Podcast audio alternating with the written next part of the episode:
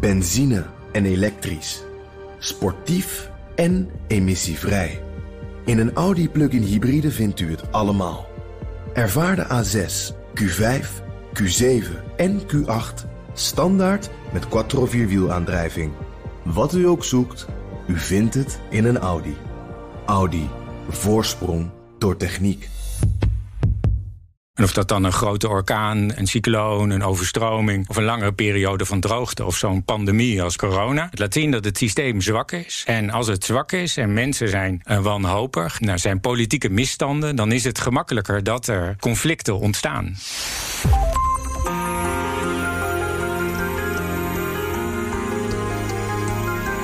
Je luistert naar De Stratege, een podcast van BNR in samenwerking met het Den Haag Centrum voor Strategische Studies. Mijn naam is Paul van Liemt. By the 2040s, the demand for water may devastatingly outstrip the supply.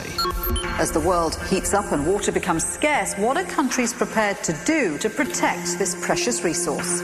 Water is our most valuable resource. But over a billion people currently lack access to clean sources of it. Much of the country lies below sea level. You really wonder why people settled here at all.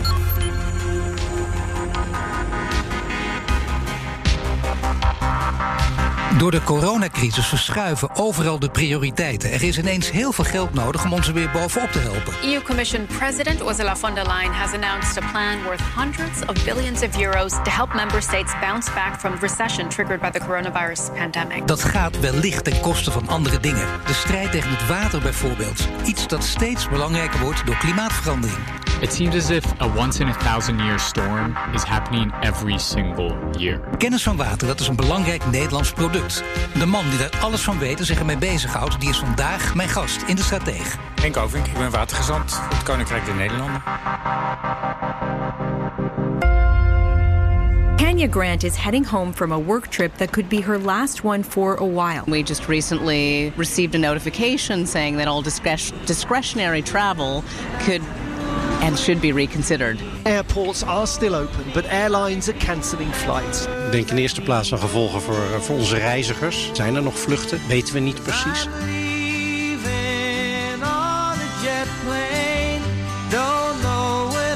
Je vliegt normaal gesproken de hele wereld over. Dat kan nu even niet. Uh, en wat doe je dan nu thuis? Ja, thuis. Van huis uit proberen de wereld over te vliegen. Uh, met alle partners. Hè. Ik werk natuurlijk nooit alleen. Dus met alle partners in al die plekken en regio's waar ook nu het virus keihard raakt toch werken aan die wateropgave. Want dit is meer dan ooit belangrijk. Ja, het is een heel groot verhaal, meer dan ooit. Dat wordt straks voor degenen die dit uh, beluisteren steeds duidelijker. Dat, dat mag ik hopen, dat verwacht ik ook. Maar uh, er zijn mensen die het geweldig vinden om thuis te werken. Die zeggen het is een hele verademing. De meesten vinden het een ramp. Ja, ik hoor bij de meesten ja. dan. In dit geval ben ik bij de meerderheid. Ja. Want, uh, het is normaal fiets je naar... als ik in Nederland ben, wat ik al niet zoveel ben... fiets je naar het station, je gaat met de trein... je bent met collega's en met bedrijven en partners. Je probeert de dingen samen te bedenken en dan ook in de wereld uit te voeren. En nu moet je van huis uit, achter je computer of je telefoon, proberen dat contact te onderhouden. Je moet alles organiseren. Toeval bestaat niet meer. Dus je, uh, het gaat niet zomaar vanzelf. Dat betekent dat je heel, ja, het, daarmee is het eigenlijk ook vermoeiender en ingewikkelder. En je zit alleen maar thuis. We hebben een heerlijk huis. Ik kijk uit over het water. Hè. Dus het is een fijne. En dat hoort bij de functie natuurlijk. Was een verplichting. Uh, en we hebben het goed, maar het is echt frustrerend. Omdat je dus niet naar die plekken kan waar het zo ingewikkeld is. Niet met de mensen kan werken om oplossingen te bedenken. En gewoon ook omdat het echt heel saai is. Maar uh, een heel belangrijk bericht, uh, zei de premier zelf ook nog. Hè, vanaf 15 juni mogen op vakantie. Uh, ga je dan weer vliegen ook en, en veel vliegen? Nee, want A is het niet vakantie, hè, het werk. En B zijn de plekken waar ik naartoe ga... zijn nog echt niet op oranje of geel. De, de, wereld is niet in één keer open. En het coronavirus is echt nog niet overal onder controle. dus dat betekent echt niet dat ik zomaar op pad kan. Ik hoorde gisteren een gerucht dat mijn Canadese collega's... de rest van het jaar niet gaan reizen. Zo. Nou, dat was wel even schrikken. Dus ik en waar, echt... waar baseerden zij dat op? Uh, nou ja, op basis van uh, dat je toch echt niet wil dat die verspreiding uh, er komt. Hè? Dus dat je weer heen en weer mag, betekent alleen, kan alleen maar omdat er controle is en dat je het virus onder controle hebt. Nou, de plekken waar ik naartoe ga, is echt alles onzeker. Nou, laten we zeggen, veel onzekerheid, ook veel ellende. Maar eh, er is ook wel een positief puntje uit, eh, uit die ellendige coronacrisis te halen. This is made of canals, right? They travel by boat everywhere. Mhm. And look at this a jellyfish in the water. And the water is so clear. I can tell you from experience, because I was literally just there not even a year ago. The water there was very dirty and murky and dark because it's polluted with all the boats and everything. But what we're finding is, is as people travel less and there's less pollution, things are cleaning up very nicely. Isn't that incredible? Ja, dat is heel mooi. Over de Venetiaanse grachten zo. Geweldige stad, verschrikkelijk smerige grachten. En uh, mensen die waren allemaal verbaasd. Hier de geïnterviewden ook weer. De, die, de interviews ook weer. Dat hoor je aan de reactie ook. Hè. Hoe kan het dat dieren daar toch zouden gaan zwemmen? Heb je dat ooit gedacht dat ze dat zouden aandurven? Ja, nee, uiteindelijk is de natuur veel weerbaarder dan wij zelf. Uh, en heel veerkrachtig. Maar we maken het haar wel erg lastig. Uh, met uh, alle menselijke ingrepen. of dat nou vervuiling is, of dammen, of het volledig uitputten van onze watervoorraad. het, het vervuilen van de lucht, de CO2-uitstoot, de klimaatverandering die daarmee gepaard gaat. En alle ellendige gevolgen van dien. We maken het wel heel super spannend. Maar op het moment dat je die spanning eraf haalt, dan zie je die natuur meteen zijn kans grijpen. Uh, en dat is zo'n voorbeeld uh, in Venetië. Ja, het is zo'n mooi sprekend voorbeeld. Hè? Ook als je het helemaal niet gelooft, als je heel sceptisch bent, dan moet je toch om zijn als je dit ziet. Ja, tegelijkertijd is dat niet uh, de redding. Hè? Even een pauze uh, brengt geen uh, uh, structurele oplossing. En we zitten uiteindelijk in het systeem van die plane planeten werken, in het watersysteem, in de bodem, in de rivieren. En we maken dingen kapot die je niet door een pauze even weer goed maakt. Hè. Je hebt niet het idee dat je, dat je denkt, ik sta dit verhaal heel vaak te vertellen, ik praat hier vaak over en degenen die het met mij eens zijn, die snappen dat wel. De groep daaromheen, die wil misschien ook mee, maar een nog grotere groep denkt het zal wel. Alleen, juist door zo'n crisis worden ze wakker geschud. Of is dat gewoon een te mooi beeld? Nou, het is wel waar dat crisis helpen. Uh, voor dat wakker schudden.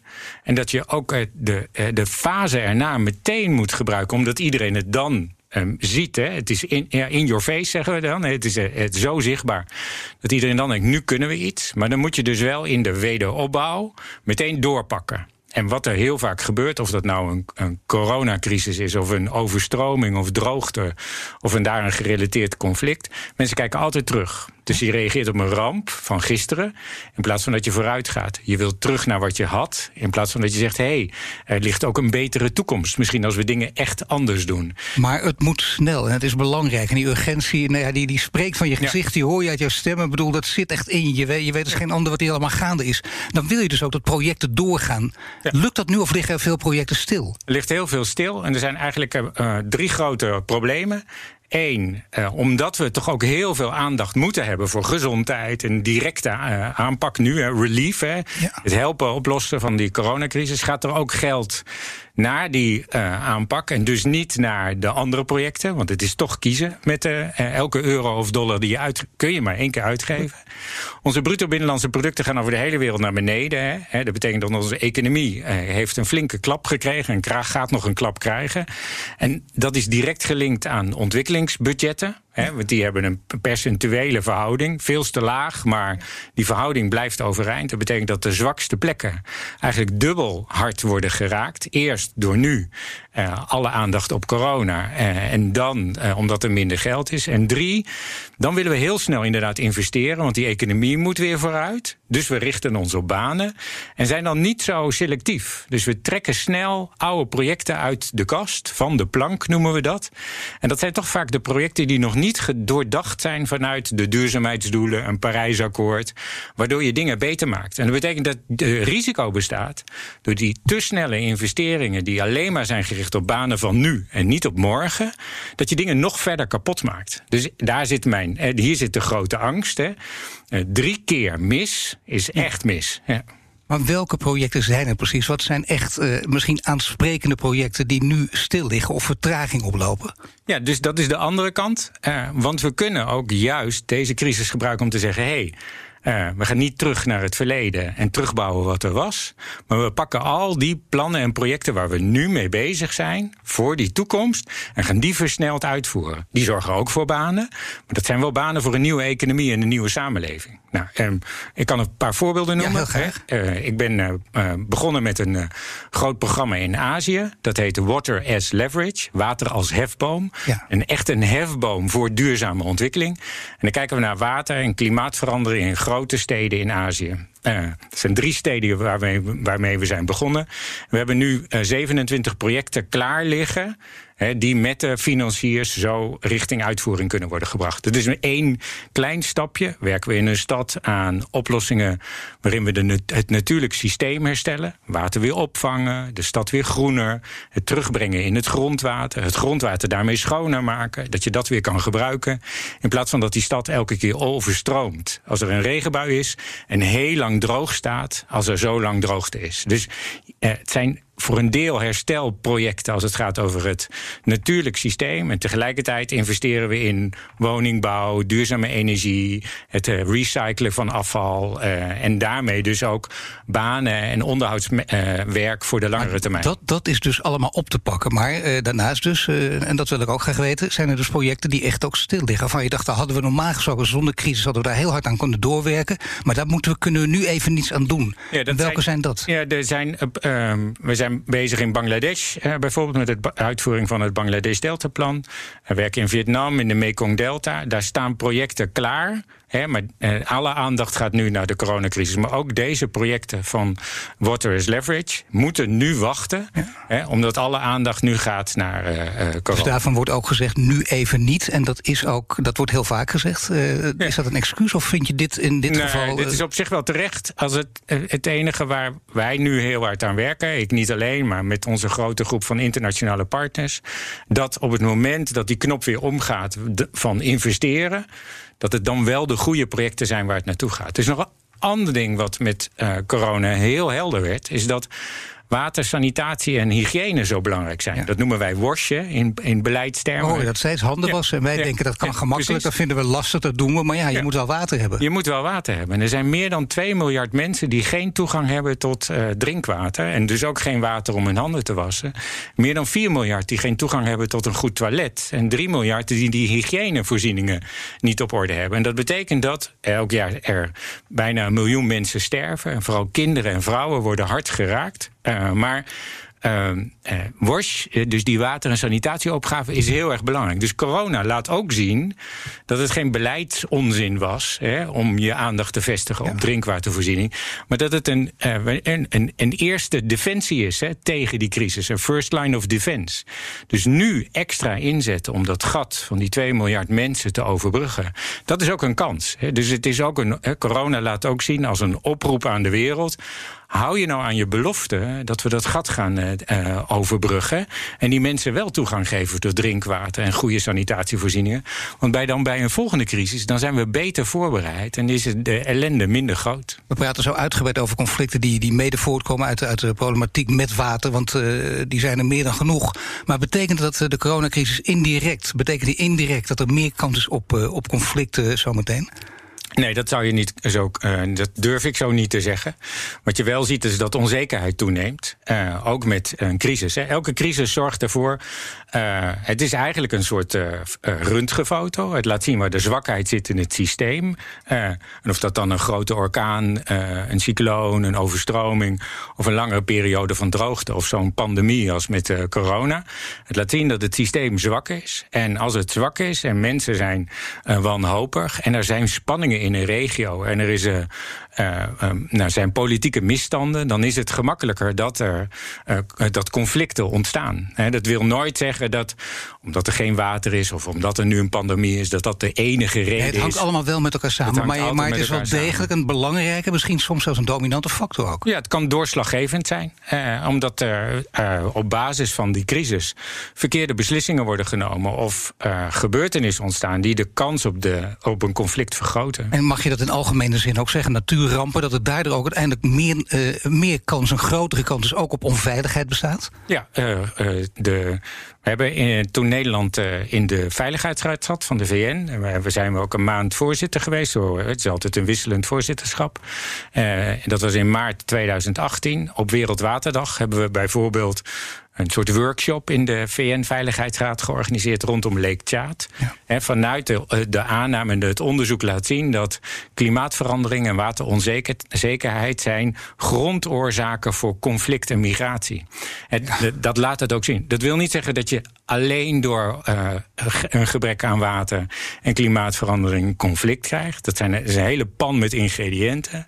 Maar door, omdat het zulke grondoorzaken zijn, op het moment dat je dus wat aan die klimaatverandering e- echt structureel doet en die waterzekerheid vergroot, maak je de kans op migratie en conflicten echt vele ja, malen De nuance kleiner. is wel heel belangrijk, hè? want als je die eraf haalt, dan wordt het echt. Uh, Ja. uh, nou, dan ga je schreeuwen, dan ga je mensen bang Nee. maken. Maar dit is gewoon, dit is wat de situatie is. Dus zeker beleidsmakers, daarvan zou je verwachten dat ze de nuance zien en dus ook de prioriteit op orde hebben. Is dat het geval? eh, is, is jouw Ja, indruk? ja eh, als je eh, in de wereld kijkt en de discussie erover volgt, dan is, die, is dat begrip en dat besef er is, is er. Maar dan handelen ook in eh, die gebieden waar er dus niet alleen een waterprobleem is, maar ook vaak een hele politieke instabiele situatie, is het veel lastiger. Als het nou alleen maar een waterprobleem was, zou je bijna zeggen, dan gaan we daar gewoon heel hard aan werken. Hoewel water en sanitatie weer laat zien dat dat dan ook weer niet zo makkelijk Nee, is. hè. Maar eh, het is niet eendimensionaal. Je moet dus aan al die verschillende dingen werken. Maar de klimaatcrisis, eh, eh, eh, eh, de- die CO2-uitstoot naar beneden en ervoor zorgen dat we ons aan het Parijsakkoord halen. Hartstikke belangrijk. De duurzaamheidsdoelen, hè, alle 17, sociale, economische, culturele en ecologische, halen. Hartstikke belangrijk. Want dan is die basis over de hele wereld fantastisch op orde. En dan is die kans op onzekerheid vele malen kleiner.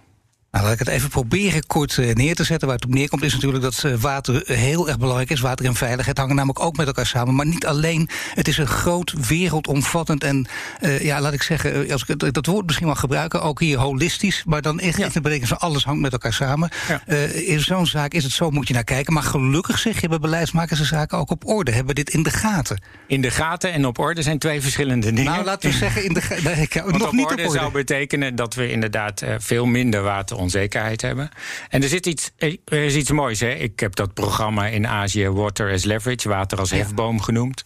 Water is ook in mijn ervaring en in de ervaring van velen ook echt een hefboom voor duurzame ontwikkeling. Want met water zijn het, en zonder water zijn het vrouwen en kinderen die elke dag uren water moeten halen.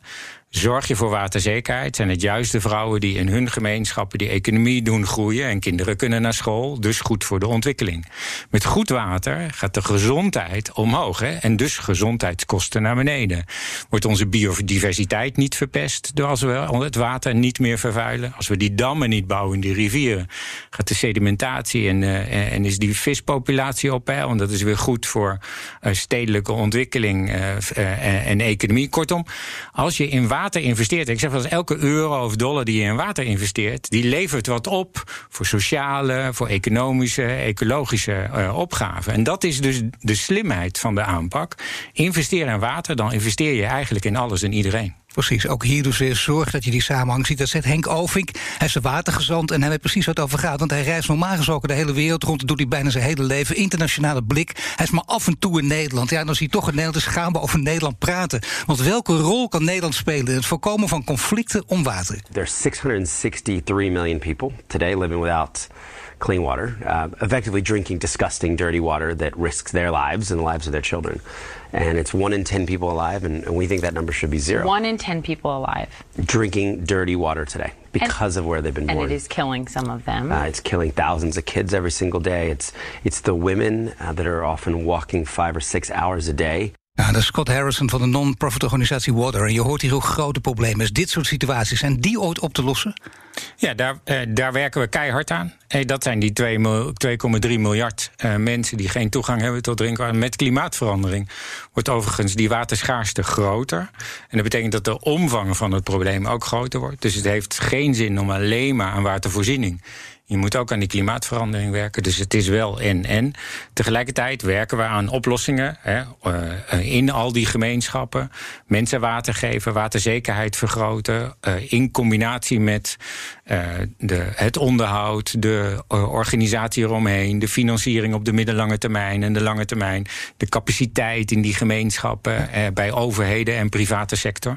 Eh, er, de, dus er gebeurt heel veel, maar we zitten op achterstand. Er gebeurt veel. maar eh, het kan ook weer tot conflicten leiden. Dit voorbeeld uit Afrika, is dit typisch een voorbeeld waar, waarvan je zegt... ja, als, je hier niets aan doet, dit is nou uitgerekend een, een goed voorbeeld... waar het inderdaad tot grote conflicten kan leiden als dit stil blijft liggen? Het hangt er heel erg, dat hangt echt er heel erg vanaf. Je ziet, migratie is van alle eeuwen. Hè? Mensen migreren over de hele wereld. Het is zelfs zo dat in, uh, uh, in plekken waar bijvoorbeeld veel overstromingen zijn, mensen heel erg gewoon zijn geraakt aan regionale migratie. Dat is nog iets heel anders dan vluchtelingen. Hè, en een probleem in combinatie met bijvoorbeeld terrorisme.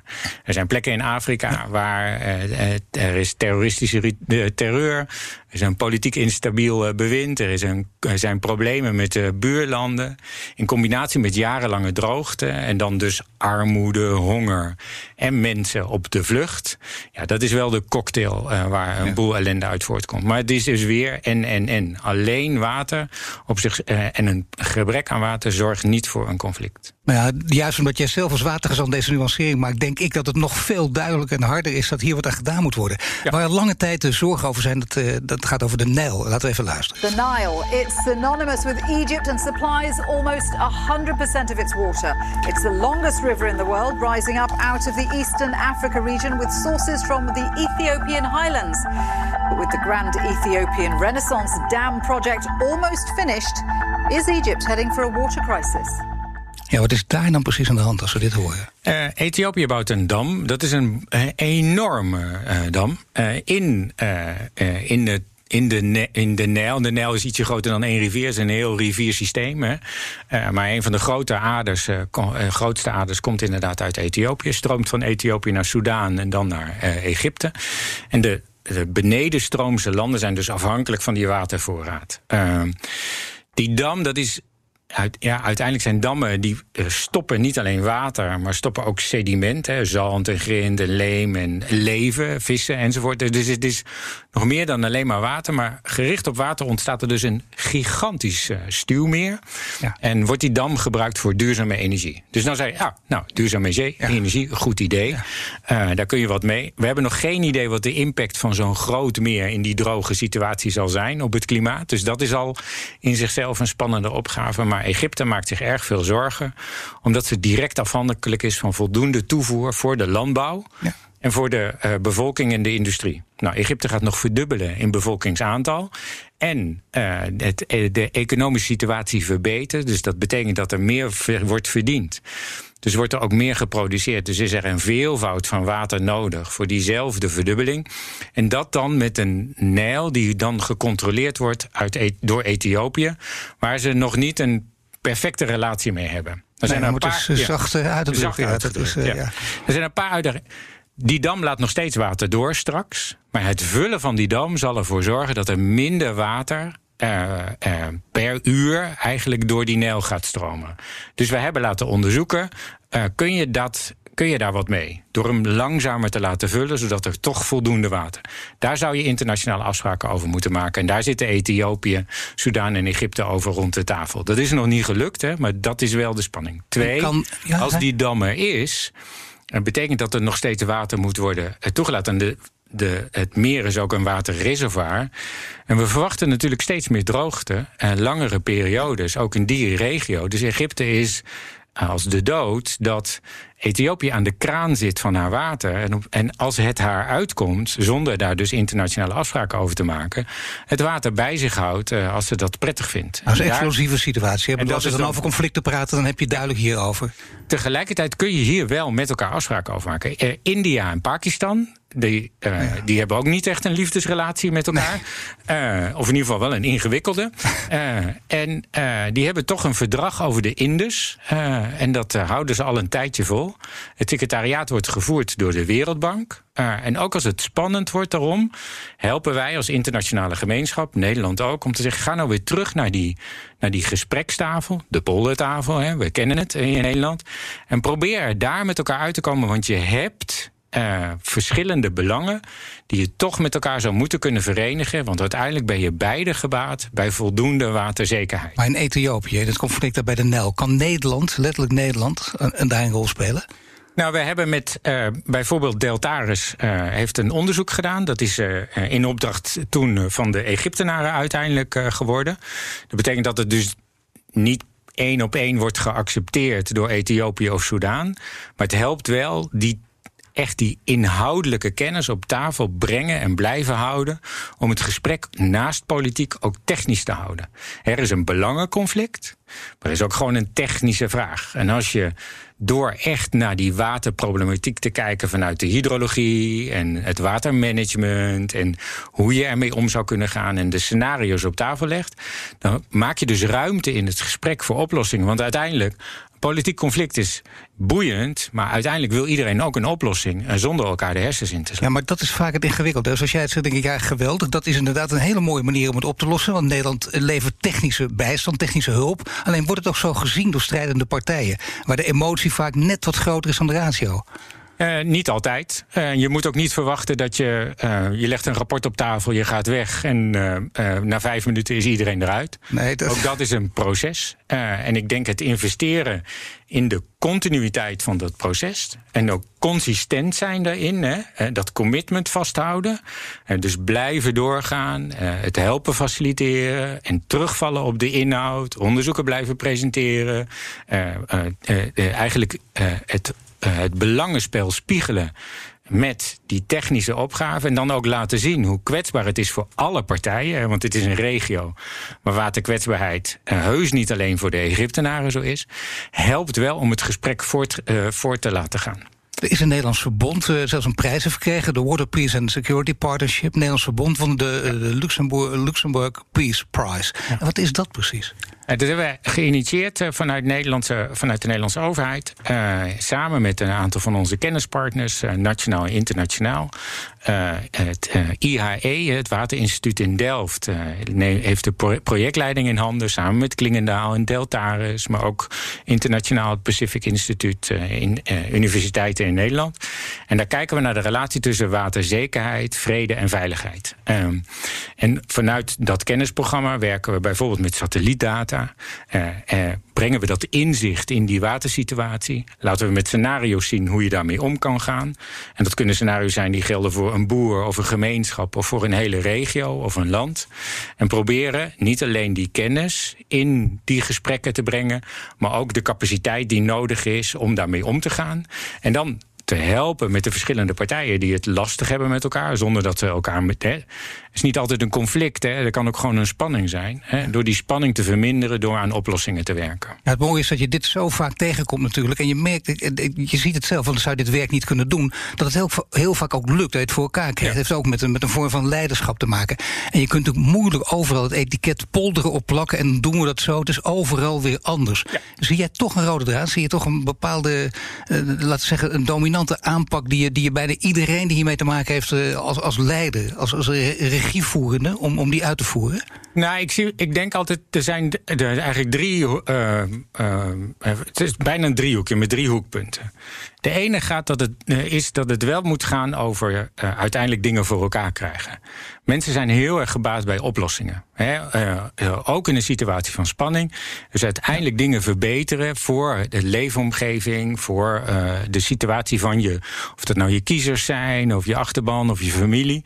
Is uiteindelijk superbelangrijk. Dus het werken aan oplossingen die ook werken. Dus dat zijn niet eendimensionale domme projecten, maar echt slimme projecten die ook een verandering in gaan Ook hier weer de samenhang dus. weer die samenhang. Het tweede gaat inderdaad over de samenhang in die opgave. Dus neem water ook echt als een hefboom om de verbinding te leggen voor sociale zekerheid, voor gezondheid, voor kansen voor vrouwen en kinderen, voor het verminderen van het conflict. Het is dus oplossen en verbinden. En als je dat op een goede manier doet, ontstaat er ook een verhaal.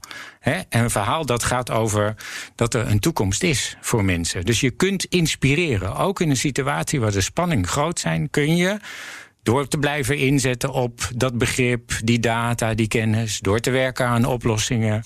Uh, en uh, door met uh, dat verhaal over waarde te komen, waarin je laat zien: ik investeer in het een, maar dat eh, betaalt zich terug in het ander.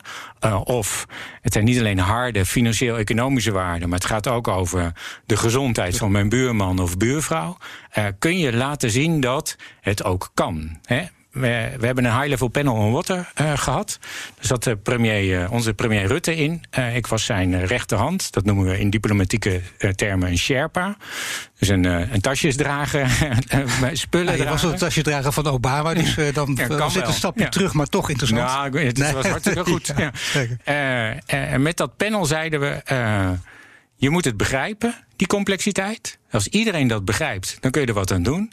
Dan moet je het leren waarderen. Dus niet alleen er een prijs op zetten, maar ook die sociaal, maatschappelijke, ecologische en culturele waarden durven onderkennen. Ja. En als je dat kan, kun je het ook organiseren. En dat organiseren geldt voor jou in de buurt, maar dat geldt ook uh, als water de grens overgaat. Dan ben je echt, zoals je het zegt, zeker echt oplossingsgericht met, met, met hoofdletters ja. aan het werk. Uh, daar komt wel bij kijken, je, je kunt dan ook, je krijgt die prijs, je kunt de eer naar jezelf toe halen. En is, is het, het is heel verstandig, lijkt me ook, om, om de eer aan de ander te gunnen. Ook al komt het door jou, ook al heb jij het setje gegeven, zelfs al heb jij het bedacht. Ja, nou dat wordt de Peace and Security initiatief komt niet van mij, hè? Daar nee, werk ik wel aan mee. dus die prijs is. Maar los van jou, maar het gaat die, om, om degene die. Nee, een prijs delen is het mooiste wat er is. Uh, en eigenlijk is het altijd super fijn uh, als anderen er, er, met de prijs van door kunnen gaan. Uh, en dat je door kan naar de volgende opgave. Het is fijn als mensen voelen dat het succes wat is bereikt ook van hen is. Eigenaarschap, hè, echt in je hoofd, dat je het begrijpt, maar ook in je hart, dat je het voelt, is super belangrijk. En dat werken over de hele wereld, wat nu dus echt super lastig is, is daarom ook zo belangrijk. Dat je met de mensen in die gemeenschappen, met overheden, investeerders, buurtbewoners, NGO's, eh, bedrijven, dat je samenwerkt en zegt van dat iedereen zegt: ja, dit gaan we doen. Ja. Dat je dan denkt, nou, doen, doe het vooral. Hè? En dat je eigenaarschap eh, creëert door al die verschillende partijen, instituties, maar ook informele uh, verbanden, is uh, uiteindelijk het belangrijkste succes. En als mensen dan de bühne opgaan, fantastisch. Dat mag ook. Ja. Water, klimaat uh, en, en uh, ja, veiligheid hangen nauw met elkaar samen. En, en we horen het van Henk Alvink, de watergezant. Nederland kan er een grote rol in spelen zonder nadrukkelijk de eer op zichzelf te vestigen. Het is leuk dat we die waterkennis exporteren, maar wat, wat kopen er eigenlijk voor? What's in it for us? Coastal cities like Charleston, Miami, and New Orleans, water is in their DNA. But as sea levels rise, city planners are looking for new ways to protect their residents and businesses. And they're finding inspiration from the Netherlands. For thousands of years, water control has been at the forefront of Dutch government policy. Yes, because a quarter of the country is below sea level. The Dutch realized it wasn't enough just to keep the water out. The city had to adapt and learn to manage water. Nou, heel goed, hè, die mevrouw die weet dat Nederland iets met water heeft. Maar ja, wel iets minder noemt Nederland vervolgens een city. Of misschien heeft ze ook wel gelijk in zekere zin. Is het dat je dat vaker bemerkt? Dat we het over ons hebben, dat, dat we iets met water doen maar verder eigenlijk heel weinig van Nederland weten. Dat Henk Ovink opnieuw elke keer moet uitleggen wat het gekke land is waar hij vandaan komt. Ja, het, het is heel mooi, hè, die uh, Nederlandse link met water. Uh, het buitenland weet het heel goed. Uh, dat Nederland en water, dat dat één cultuur is. Ja, merk je Hoe... dat echt bijna overal? Ja, ja dat is dat, toch... Ja, ja, ja dat, ehm, dat is een no-brainer voor iedereen. En dus voor ons, wij krabben ons nog wel eens achter de oren en denken van... oh ja, is dat zo? Ja, het is echt... Moet je niet van uh, naast je schoenen gaan lopen. Moet je gewoon normaal vorm blijven doen. En proberen, zoals we het in Nederland doen. want dan kom je op die cultuur. Die cultuur in Nederland is gebaseerd op samenwerken. He, dat om de tafel brengen van al die verschillende belangengroepen, of ze nou georganiseerd of niet georganiseerd waren, om samen aan een oplossing te werken waar iedereen beter van werd. Beter in de zin van veiligheid, maar ook echt beter in de zin van kwaliteit die aanpak is onderscheidend goed. Ja, toch blijft het zo interessant, omdat het, het is gewoon polderen. Hè? En we geven er zo graag op af. Jij bent natuurlijk ook volgens mij, je bent laat ik even zeggen, je bent gewoon een briljante kerel. Dan zie je op die positie. Heel veel dingen voor elkaar gekregen en dus ook ongeduldig. Ja. En toch weten dat polderen wel degelijk werkt. Dat is boodschap kunnen uitdragen. Ja, maar polderen en ongeduld hangen met elkaar samen. Want als je heel snel gaat hey. en je gaat voor een snel succes, dan is het misschien morgen kapot en dan mag je weer overnieuw beginnen. En niets is frustrerend dan domme dingen realiseren die, die uiteindelijk het niet gaan redden. Twee, als je heel snel rent, struikel je ook sneller. Eh, omdat je dingen over het hoofd ziet. Samen ben je altijd slimmer dan alleen. Ik weet iets wat iemand anders niet weet, maar samen is het weer iets nieuws. Hè, onderhandelen zorgt eigenlijk altijd dat je iets verliest. Dan denk ik, ik wil dit, dan krijg ik 70%, heb ik toch 30% verloren. Maar als je met elkaar leert samenwerken en je geeft en je neemt wat en je maakt samen wat, dan is dat wat je samenwerkt eigenlijk die meerwaarde waar we nou op, op zoek zijn. En ik denk dat dat als we de grens overgaan, net zo belangrijk blijft. Dus dat betekent dat wij gaan niet iets oranjes in Bangladesh of in Mozambique of in Peru neerzetten. Nee, we gaan iets Peruaans maken in Peru, iets uh, Argentijns in Argentinië, iets uh, Bangladesh in, Bangla in, in Bangladesh. maar wel met een toegevoegde waarde vanuit die Nederlandse kennis en kunde techniek, kennis, proces uh, en die aanpak van samenwerken. Dus dat samenwerken blijft ook daar cruciaal belangrijk. Alleen wij zetten daarbij ook nog eens die eeuwenlange kennis over watermanagement in. Die gaat niet alleen over dammen, dijken, uh, maar gaat ook echt over waterkwaliteit. En het beheersbaar houden van water. Dat het gewoon goed en gezond is voor je gezondheid. Ja, is dat ook doorgedrongen in al die buitenlanden? Dat het dan vaak uh, ligt er, oh ja, jullie zijn goed in water, dus in dijken bouwen? Of blijft dat, is dat toch te veel nee, ook cliché water... wat wij misschien zelf denken? Ja, dat, dat is een cliché, want het is echt niet zo. Water, de watersector is bij ons heel breed en breed georiënteerd. Uh, maar zo staan we ook bekend dus in, het, ja, in de water. En onze watertechnologiebedrijven, maar ook onze wateronderzoeksbedrijven... Uh, zijn supergoed en goed bekend en hebben een, een, mooie footprint over de hele wereld. Want in de mid-19e eeuw een cholera uitbrak. Die leidde tot een boel doden, maar ook tot het besef... dat gezond water en sanitatie belangrijk zijn voor sociale huisvesting. Het is onze woningwet van 1901. Er waren water en sanitatie een onderdeel. Nou, dat is, is misschien niet zo bekend, maar het is een belangrijk onderdeel ook van die watercultuur. Het gaat niet alleen over het water buiten houden, maar ook om het binnenhouden. En het gaat niet alleen over te veel water, maar ook echt om de kwaliteit van water en het goed te houden. En nu zie je dat met water schoonmaken, hè, die waterzuivering, gaan we weer energie winnen. Hè. We zijn innovatief. We proberen om eh, echt circulair ook met dat water om te gaan. Om ervoor te zorgen dat dat schaarse goed wat we hebben, dat we dat heel goed behandelen. Ik herinner me nog eh, heel goed dat mensen jaren geleden alweer moesten lachen. Hè? Toen Willem-Alexander, oh, hij gaat zich met water bezighouden. Werd er wat denigrerend over gedaan. En al die mensen worden natuurlijk verkeerd gezien. Ja. Goede adviseurs, heel belangrijk om ja. daarmee bezig te zijn. En het is alleen maar gegroeid. Is het ook echt steeds groter en duidelijker en breder en belangrijker voor Nederland geworden. Water, dus ook uh, in het buitenland. En ook als, als Nederland als exporteur van kennis op dat gebied. Ja, er zijn wel twee uh, kanten aan. Hè. We, uh, ik vind het, net, uh, als watergezant vind ik natuurlijk heel ja, belangrijk. Nee, zeker. Dat zou een beetje raar nee, zijn. Zeggen, ja. Het buitenland erkent over de hele wereld hoe belangrijk water is. En dat het heel fijn is dat Nederland zich daar politiek, eh, multilateraal in de context van de Verenigde Naties, maar ook in de verschillende landen, bilateraal. Eh, eh, en vanuit onze markten, onze bedrijven, kenniswereld, NGO's, daar blijvend mee bezig is. Maar dat wil niet zeggen dat dat bewustzijn in Nederland over die rol van Nederland in de wereld op water zo is beklijft. Dus dat moet je wel elke keer blijven vertellen. En uh, op tafel leggen van: hé, hey, let op. Uh, dit is echt uh, winst voor de wereld investeren in water. Twee, dat, dat zie je terug in die sector. Maar Nederland is, een, is niet. we zijn een klein land. Hè. We kunnen in ons eentje de wereld niet veranderen. Maar we kunnen wel helpen met water die wereld te verbeteren. Juist door onze investeringen te koppelen aan de veel grotere investeringskracht van anderen. En dat is die andere vorm van die hefboom van water. Ja. Investeren wij een miljoen, dan investeert iemand anders een miljard. En zo uh, maak je iets wat wij klein hebben, maar excellent is, enorm groot en enorm impactvol.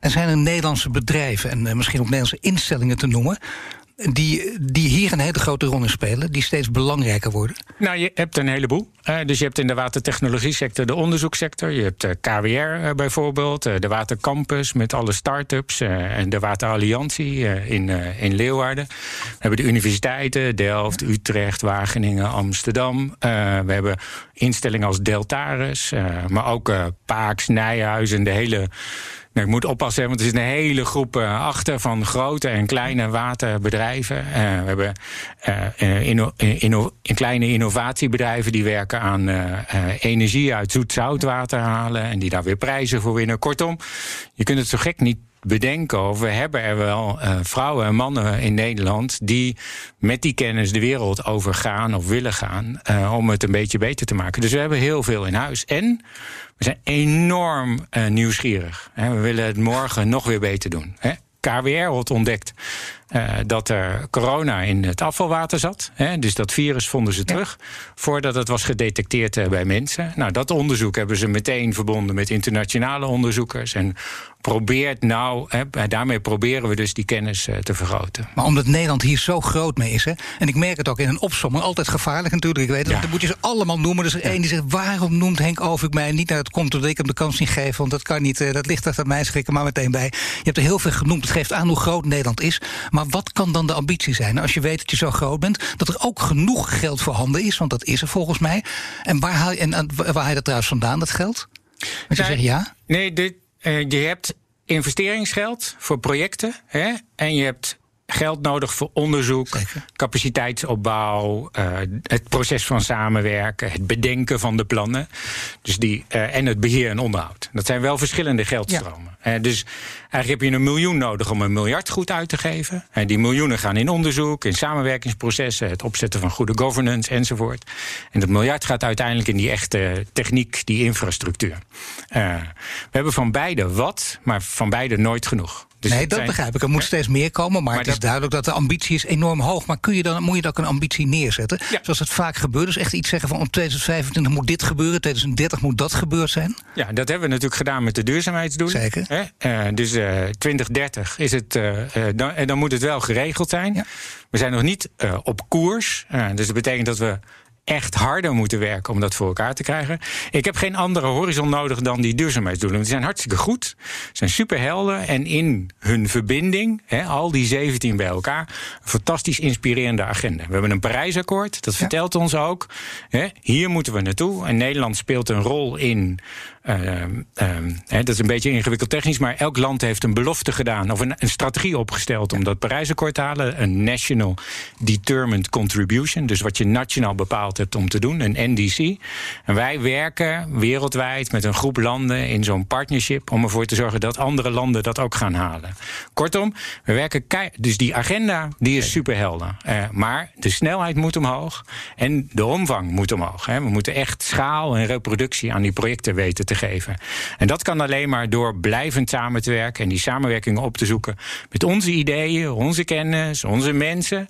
Met al die mensen op die hele wereld en de grote financiële instellingen die doorkrijgen dat je op deze manier met een plan en een set projecten de wereld echt kan veranderen. Zeker, en de aanpak is uh, die van de waterdiplomatie, zoals jij polder omschreven, heb ik nog nooit gehoord. Daar ga ik toch eens goed over nadenken, want dat is opeens een hele inspirerende kijk erop. Ik dank je hartelijk, watergezant Henk Oving. Graag gedaan, was leuk, dank je. En luister vooral ook naar de andere afleveringen van De Strateeg. Bijvoorbeeld over andere problemen die samengaan met de coronacrisis. Of de serie over autonome systemen. Tot de volgende keer. Benzine en elektrisch, sportief en emissievrij. In een Audi plug-in hybride vindt u het allemaal. Ervaar de A6, Q5, Q7 en Q8 standaard met quattro vierwielaandrijving. Wat u ook zoekt, u vindt het in een Audi. Audi. Voorsprong door techniek.